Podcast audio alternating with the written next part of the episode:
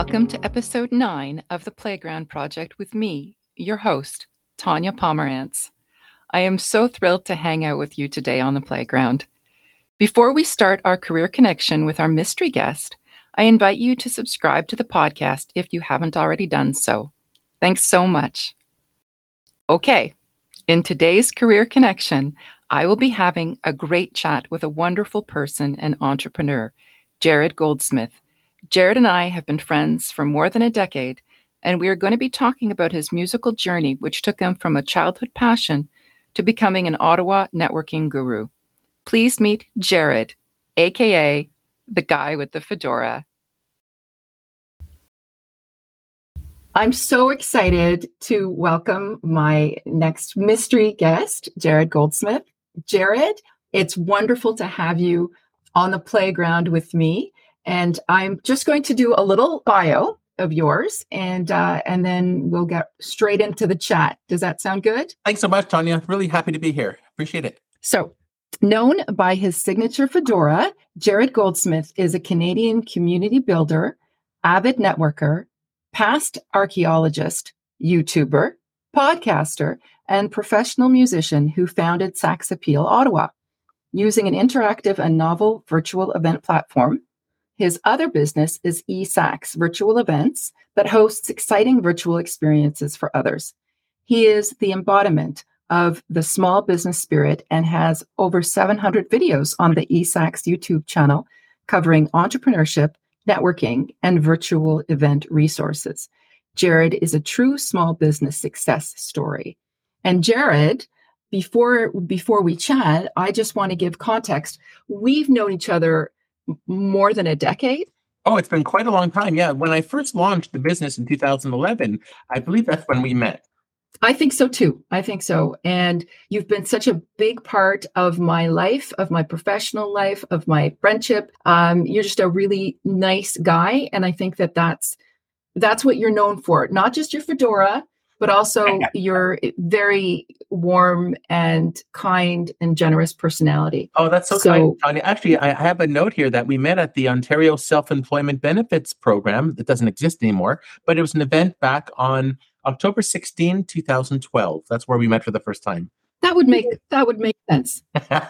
so, I, and I love that you have a little note for that. Jarrod, let's go back to high school together. Oh boy, you're from okay. Montreal, right? That's right. Yeah, I grew up in Montreal. So you're in Montreal, you're in high school. How how are you doing? And what are you loving the most? Well, in high school, I was very shy. People wouldn't think of that uh, me now, but back then, I didn't know what I wanted to do, uh, like most people.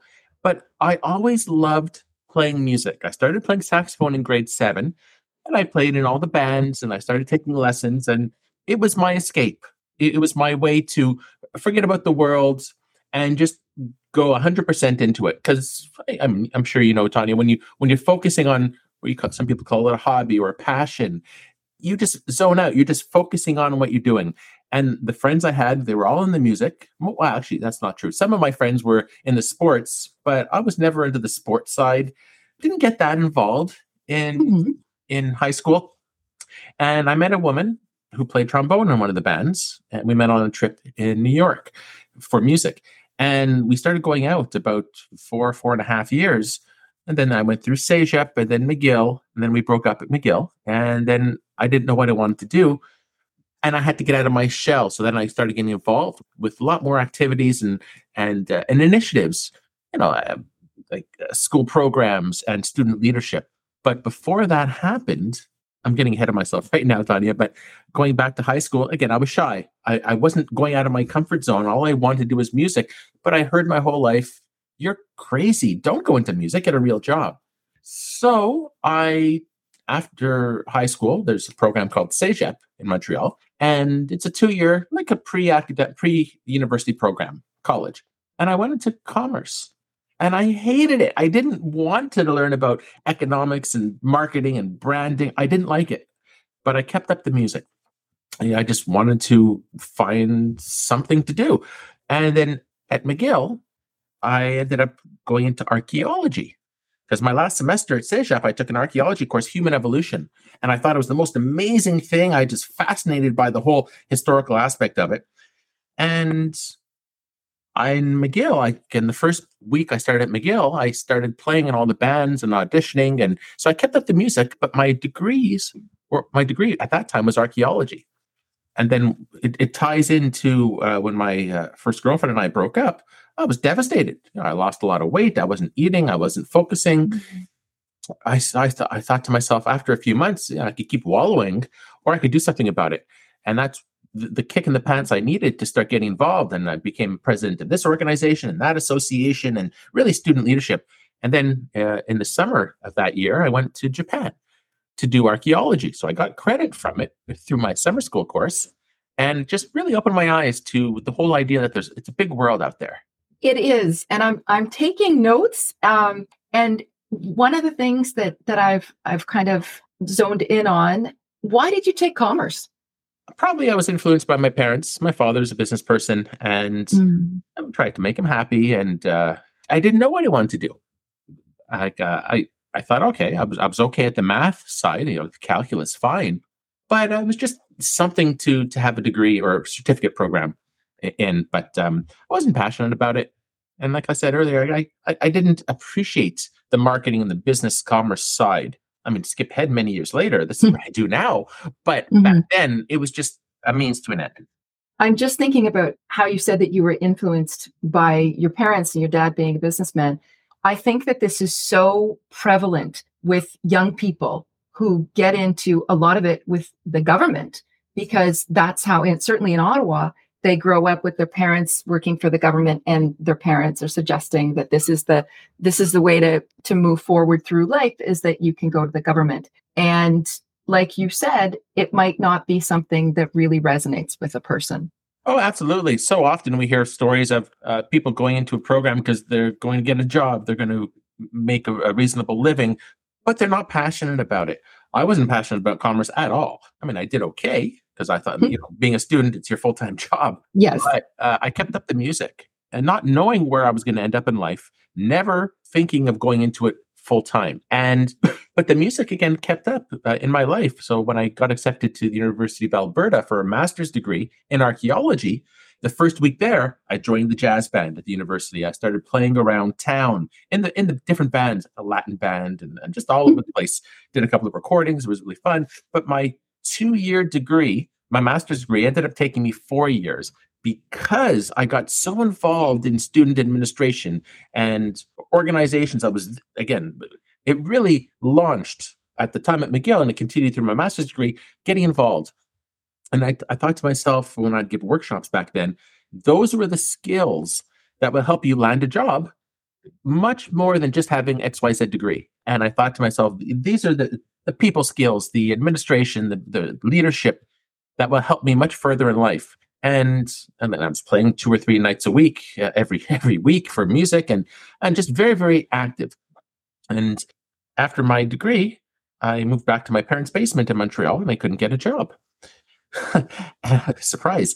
And I ended up working as a public security officer for my municipality because before I went to uh, Edmonton, I ended up winning a lottery, if you will, and then being a summer student bylaw officer. So it was a fantastic job. I had the uniform, I had the car with the flashy lights, and it was, it's out of parks, and and it was like a, an introduction to police. I was a first responder, if you will. Mm-hmm. And, I, I, and then at that time, I thought this is fantastic. I just love the the atmosphere and and the the reason I got hired when I came back was I was the only one on the force who had a master's degree at that point and I left okay. on pretty good terms. Uh, they all loved me there. And but after a couple of years, I, I, kept up archaeology. Actually, I was doing some contracts around the Ottawa Valley area, a week here and six days there, and I was applying to archaeology jobs, but I wasn't. The passion wasn't there anymore because I thought to myself, there's much more to life than sitting in a test pit doing archaeology or doing digging in the middle of the forest with the black mm. flies and the bugs and and or looking at artifacts, spending a day studying a rock. I mean, don't get me wrong, Tanya, I love rocks more than most people, but I thought that there's more to life than sitting in a lab. There's more to life than practicing the saxophone as well. I never really liked the practicing side because I thought to myself, it's, it's almost selfish You know, why would I get better at something and I'm not doing anything else for the community? So this has always been in the back of my head. I practiced when I had to because the bands I was playing were very demanding, but never really liked it that much. And after a couple of years uh, of working the public security, I met a woman, also in a band. Actually, she played clarinet uh, in Montreal. And after six months of dating, she said, Hey, you want to go to Ottawa? I got accepted to Teachers College. I said, mm. Great. All right. Uh, I knew the public security was a dead end job. I wasn't going to advance anywhere. My French was so so. And with a graduate degree and my f- somewhat French, I could probably land a government job so that I could keep playing music on the side. You know, I wanted that day job and moved to Ottawa. A year later, got married. A year later, got divorced. and uh, this is the short story, Tanya. and for years, like seven or eight years, it was contract to contract to contract, followed by EI. I've been on EI so many times, Tanya, more than most people. But throughout mm. that time, I kept up the music, playing all the groups and and just getting my chops up and you know playing around town. And then my last contract with the government ended in May 2011. And I thought, I'm after so many years of contracts and not having this the certainty, I was never able to take my government jobs for granted. I've been on again EI so many times. I was registered with 36 placement agencies. Like I could go on and on about this. And that's when I finally decided in May, uh, rather September 2011, to go into music full time with Sax Appeal. So again, question. You mentioned at the beginning of that that because you had a master's you're the only one with a master's, right? Yes, uh, at the public security. Yes, at that time. Why did it matter to have a math? Like, what was, do you know what the reasoning behind them wanting a master's degree? That's a good question. Um, I always thought that it made the the organization look better by having people with higher education, but also mm. I, I, was very fair. You know, I was I never bought into the machoism that's mostly prevalent in, in law enforcement. I mean, this is a mm-hmm. big generalization here. And uh, I got tired of it. But I used to get a lot of parking tickets around McGill when I was there. so I was very lenient. You know, I give a lot of warnings. And and why would they hire me again? Well, uh, I was a people person. Mm-hmm. I got along well with everybody. I was fair. I, I was very uh, detail oriented, which is what you need when you do a job like that. And why May to you know 2011 with that contract ending? What was it about that particular contract ending that galvanized you to say, okay, that's it. I'm doing something different now? Yeah. Well, one, um, I realized how much money placement agencies make. I was doing communications for at that time was the uh, Department of Transport. I was working in marine environmental safety. Okay, I was in communications. Okay, was happy to have a job, and I saw the invoice come in from the placement agency, and they were taking about twelve or fourteen dollars an hour off of my pay because I knew how much I was getting paid, and I saw the invoice come in from the department for me. And I thought, this is highway robbery. I, I, I want to do something for myself, not to make someone else rich. Then I thought, my whole life I've been playing music, passionate about it, but again, listening to all of the naysayers and particularly my family, don't get go into music, get a real job. You know, music's not going to lead anywhere. And I said, no, I'm finally doing it for myself, and I'm going to prove everybody wrong, and I'm going to make it work because I have no other choice. At that time, I thought I'm done with government. I'm not applying for another government job. And hell or high water, Tanya, I'm, I'm going to make it work. Watch me. so I worked so hard building that brand to get out and build this business. Again, I knew nothing about entrepreneurship. Everything I learned years before from the, the CEGEP, I didn't remember. I didn't remember anything about marketing or branding or taxes, anything like that. So I learned it all from scratch. And how did you do it? Well, uh, Sax Appeal is a very unique band. It's it's all saxophones. And most people have never heard of an ensemble like that. So they're saying, great, uh, you're going to music. You know, it's tough. Yeah. Oh, um, you don't teach and you don't write music. Nope. Okay. Mm-hmm. So my options were even more limited than, than most other musicians out there. And thirdly, like nobody's looking for an all saxophone band because they, they just so unique. So I started going out in the community and I use, the, I use this phrase often. I had to network to get work. I had to create a market for this type of ensemble. And in so doing, I branded myself, uh, you know, starting wearing the hat, the fedora, and, and really getting out into the community, getting involved with the chambers of commerce, the corporate people, because they're the, the wedding industries, because they're the ones mm-hmm. who hire music for conferences or cocktail receptions. And so, how did I do? Uh, it was a lesson in branding. That's what mm-hmm. I say a mm. lot of what I am is. I'm a walking billboard for branding. And okay, the, getting some gigs around the city, and I started booking other musicians as well. And after about a year of that, I had a really good sense on on how networking was done in Ottawa, and it was at the time very poor. Like, and I thought well, there has to be a better way to do this. And then uh, in uh, early 2012, I launched another business called eSax. and the name's kind of cute, Sax Appeal, eSax, but they're two mm. very different businesses.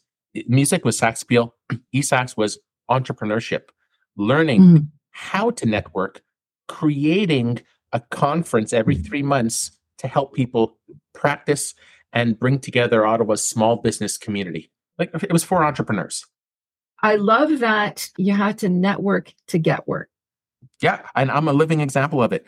Um, yeah. And I used to do everything wrong. I knew nothing about networking, Tanya. You know, you walk into a room full of strangers, and most people are shy. You know, they hang around the, the corner waiting for their friend to show up. And I yep. thought to myself, uh, I, I had no choice. If if I'm not out there hustling, I'm not going to have a job, and I'm going to have to sell my house, and my dog is going to mm. starve.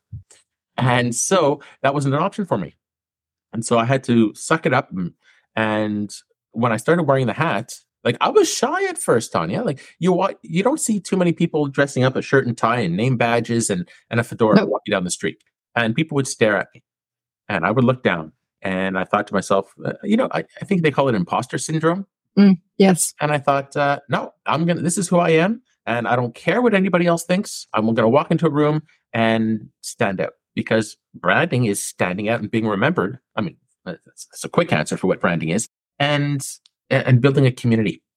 And that's what I started doing with eSax. You've got a real gift for it, but what I'm hearing you say is that it's something you really have worked hard at getting. Oh, absolutely. I mean, because because I realized back when I started networking in 2011, again to get gigs for the band, very few people were abs- were uh, were looking for a music ensemble but they might know of somebody in a year from now who's getting married, a friend, family member. They might keep me in mind. So what I was doing without realizing it, Tanya, back then was developing relationships with people in the event that they may keep me in mind for future opportunities. So I thought, what's the best way to do that? Well, I need to keep track on everybody I spoke to and some details about them to develop that rapport. And this goes back to when I was registered with all of those placement agencies years before agencies, for the most part, um, they deal with a lot of clients and there's mm-hmm. a lot of turnover. My thought, my personal thought is, well, they get the best option at jobs and they they they leave. So I thought, you know, if I'm working at, with mm-hmm.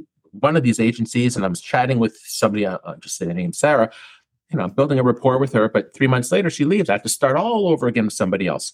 But because I was registered with so many, I wanted to keep track on who I spoke to, what was said, anything specific about that person to, to further that relationship. Like, oh, hey, Sarah, you know, how's your mom? Is she out of the hospital yet? You know, did she walk you? Like, oh, wow, great memory. Because they have they have hundreds of clients. Who, how are they going to remember me? So I want to be remembered. Skip ahead years later, when I started networking, I thought, wow, I'm going to all these events. I'm getting all these business cards. Connecting on LinkedIn is one thing, but I wanted to have a way to find out details about those persons, like where I met them, what was said, anything specific about them. Maybe they played music so that I could bring it up in conversation later to develop more of a, of a rapport with them. And again, all of these trial and errors I put to videos to help other people learn entrepreneurship and networking skills. Because I started from scratch. I used to go out there and give my sales pitch the first time, like you're told to. And mm-hmm. I thought, no, this is this is not the way to do it. it it's to just to be genuine and be credible. And that takes time. Asking mm-hmm. questions about the other person, I've always thought it was one of the, the major speaking points of a networking event is ask questions.